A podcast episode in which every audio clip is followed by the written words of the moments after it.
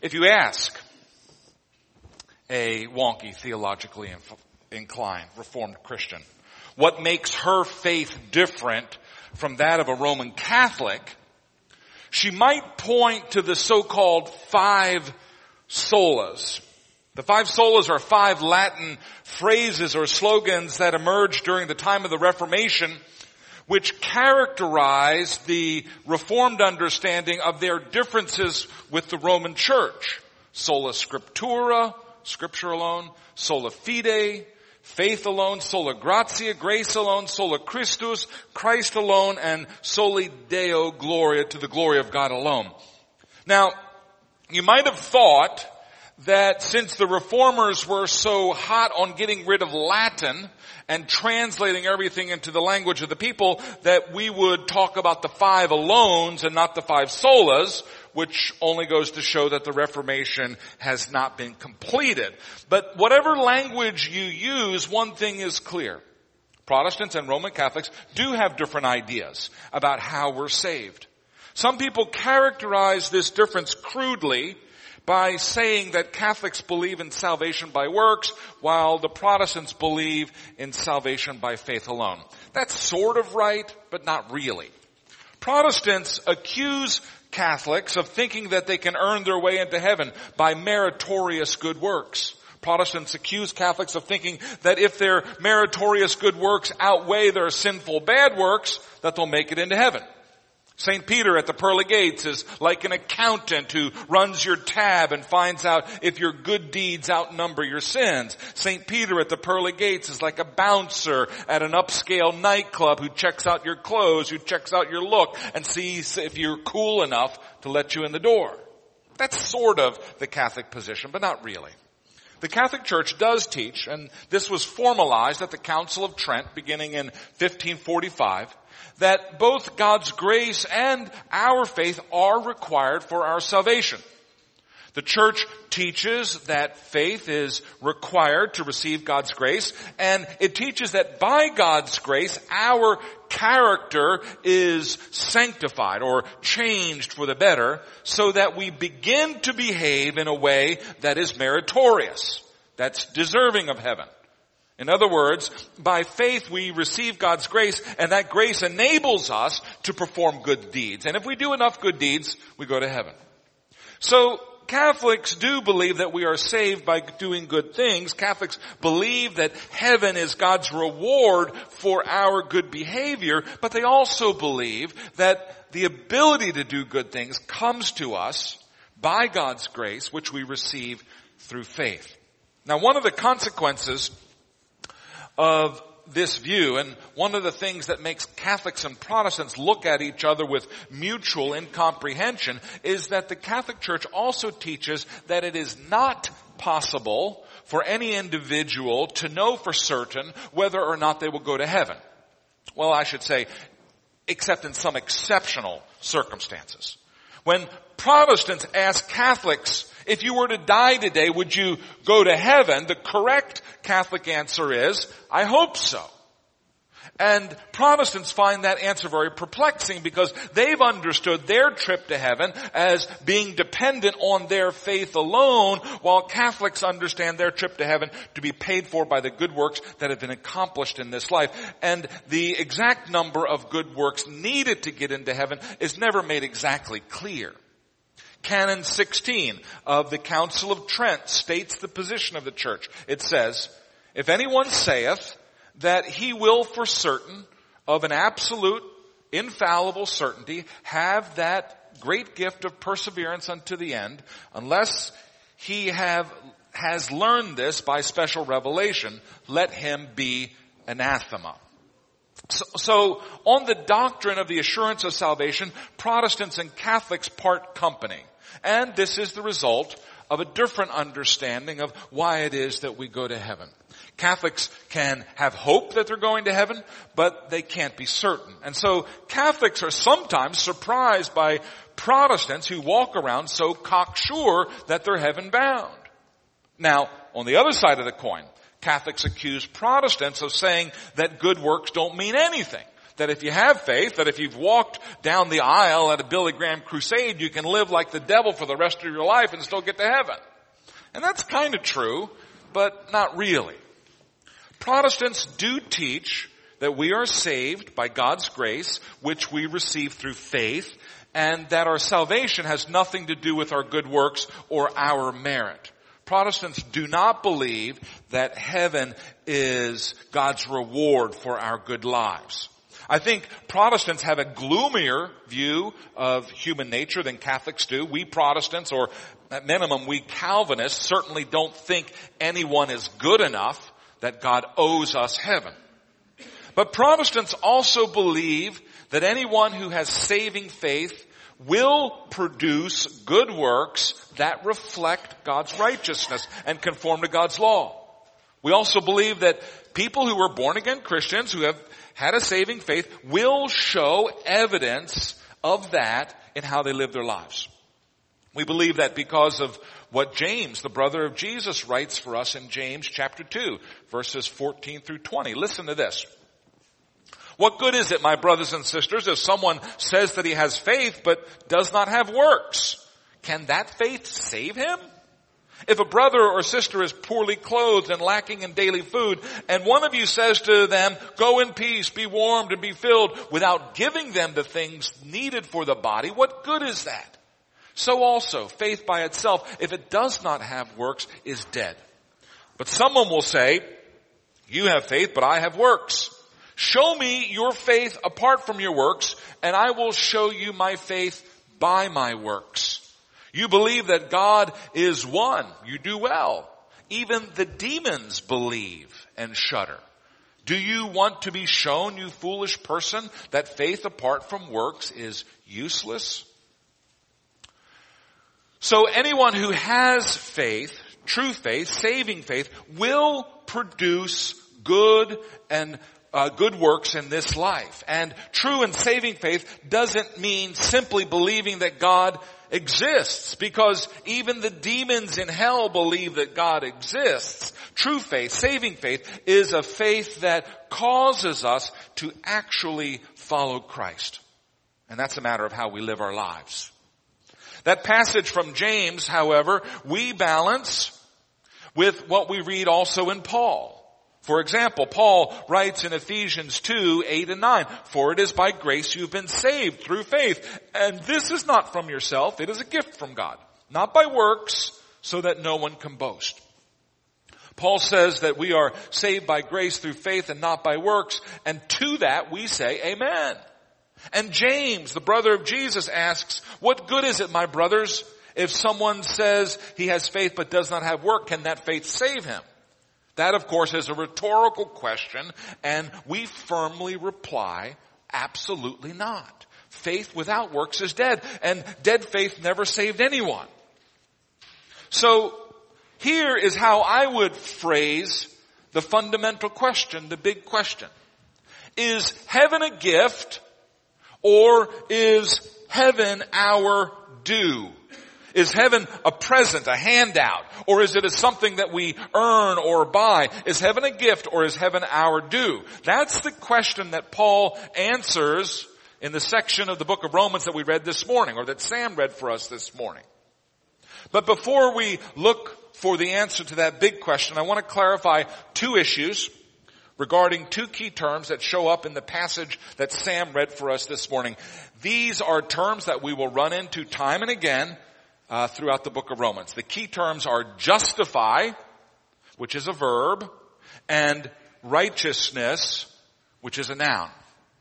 In our passage, that verb shows up in verse 2 as justified, and in verse 5 as justifies.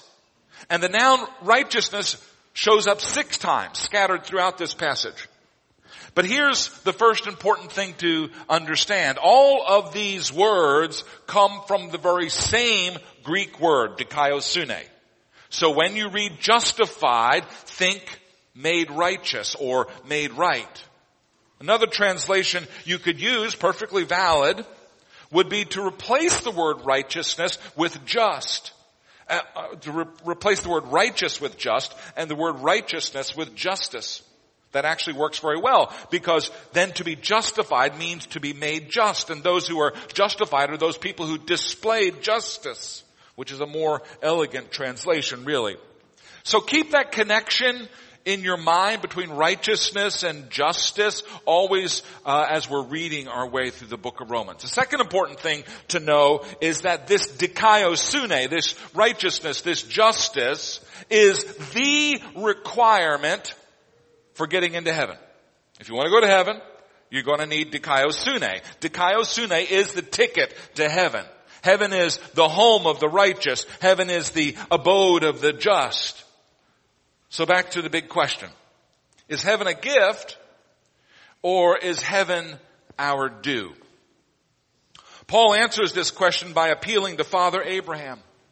In the biblical tradition, Abraham is the epitome of faith. He is the father of faith. You all remember the story of Abraham and Sarah.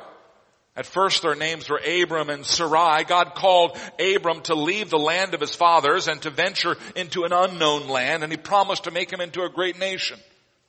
In the passage that we read this morning from Genesis 15, Abram is living already in the promised land. He's grown very rich. He has many animals. He has a household with many servants.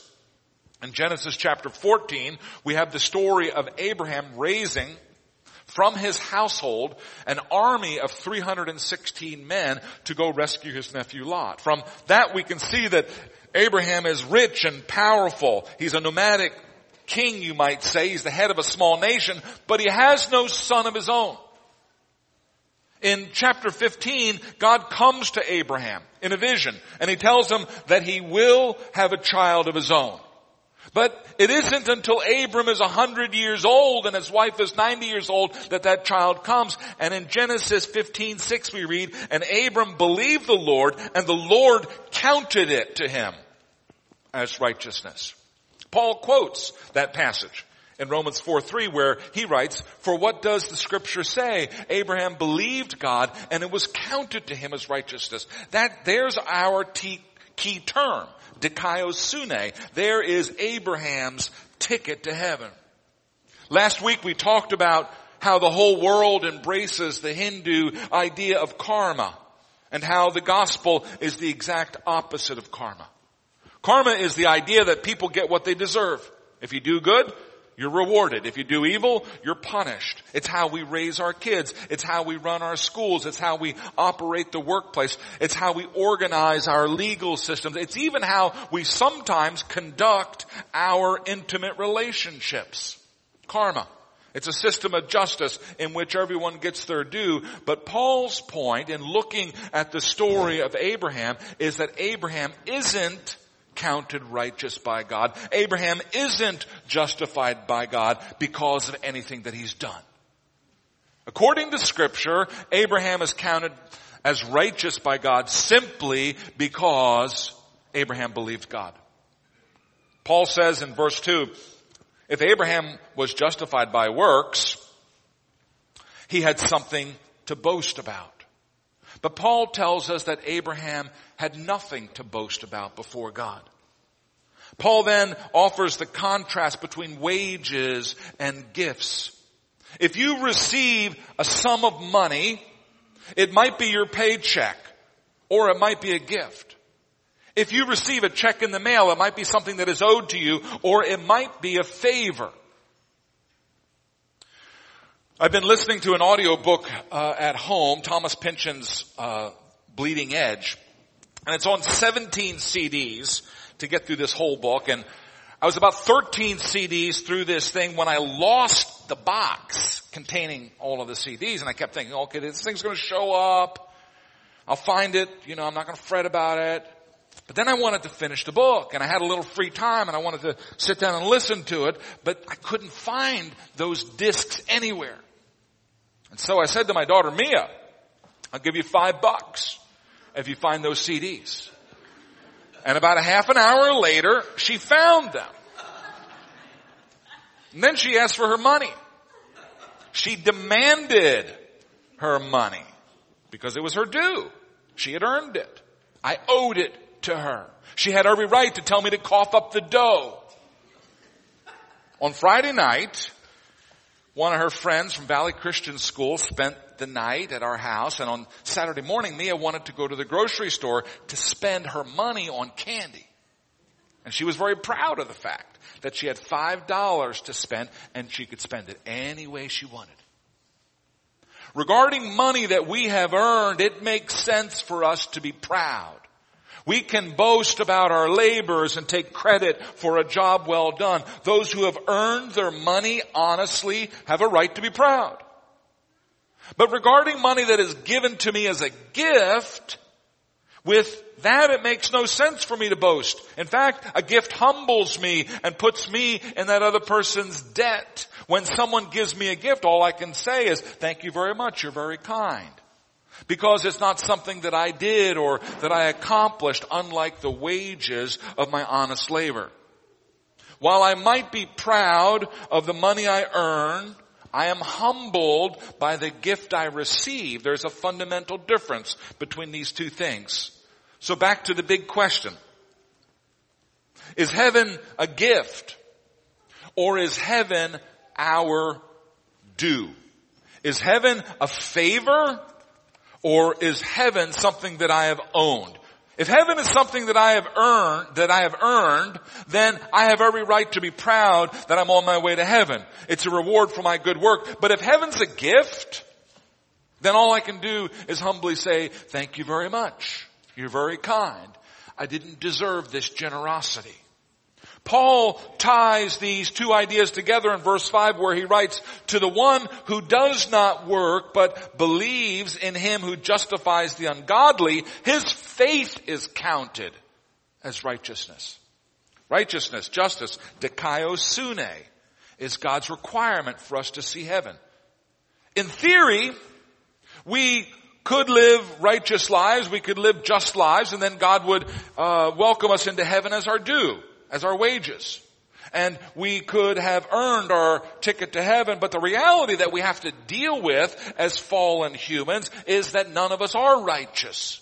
Not one, according to scripture. The reality that we have to face is that all have sinned and fall short of the glory of God, which is what the Bible teaches. And so if anyone is going to see heaven and the ticket price for heaven is dikaiosune, righteousness, justice, then God is going to have to figure out another way for us to get that ticket price. And so it is God who, as Paul writes in verse 5, justifies or makes right the ungodly. It is God who justifies the one who does not work. Ouch. Have you ever been called ungodly before? Have you ever been described as someone who doesn't work? Well, if you're a born again believer, that's what Paul just said about you here in Romans 4 3. It's a humbling position. To be someone who has not worked for what they have. All we can say is that we're blessed and that we've been given favor by God. We can't claim that it's our due, that, it's our wages that we've earned. We can't be proud of what we have as Christians. Not if I understand that I haven't gotten those things by my own efforts. Now, not only are we people who do not work, we also are ungodly. That's what Paul says about us. But thanks be to God, God in His mercy justifies the ungodly. God in His mercy justifies those who haven't worked, at least when they have faith in Him. Abraham is called the father of faith. He's the patriarch that we look back to as a model of steadfast trust in God. He wasn't a perfect man. He wasn't more holy than other people living at that time. What set him apart was his unwavering trust in God. God counted that trust as righteousness. That's the good news. Paul quotes a Psalm of David which says, blessed are those whose lawless deeds are forgiven and whose sins are covered. Blessed is the man against whom the Lord will not count his sin. When we tell the truth about ourselves, we have to admit that we are a lawless and sinful people. If I think otherwise, then I'm either dishonest or deceived. That's what 1 John 1 8 tells us. All have sinned and fall short of the glory of God, and the wages of sin is death. So what we don't want is to be paid what we've earned. What we don't want is to receive our wages. What we do want, however, is God's free gift of forgiveness and eternal life. If you place your faith in Jesus, if you commit yourself to a, lifelong discipleship, your lawless deeds will be forgiven and your sins will be covered. Your faith in Jesus, not your good works, will be credited to you as righteousness, as dikaiosune, and that righteousness will be for you your ticket to heaven. I know there's more honor in earning wages than in receiving a gift. But since you can't earn what you need, maybe it's time for us to be humble and allow God to give us what we can't earn ourselves. Abraham believed God and it was counted to him as righteousness. Can you replace Abraham's name with your own name in that sentence? Dan Morrison believed God and it was counted to him as righteousness. Have you believed God? Has your belief in God been counted to you as righteousness? You can do that and you can do that today. Let us pray. Father God, we do honor you and we adore you and we recognize that you are our maker, our creator. You are our savior. You have loved us dearly and you have given us what we couldn't produce ourselves. And so, Lord, we ask this morning for saving faith, for the faith to trust in Jesus for our righteousness. We ask for faith that will bear fruit in good works in our lives so that people would honor and praise you because you alone are worthy. Father, Son, and Holy Ghost. Amen.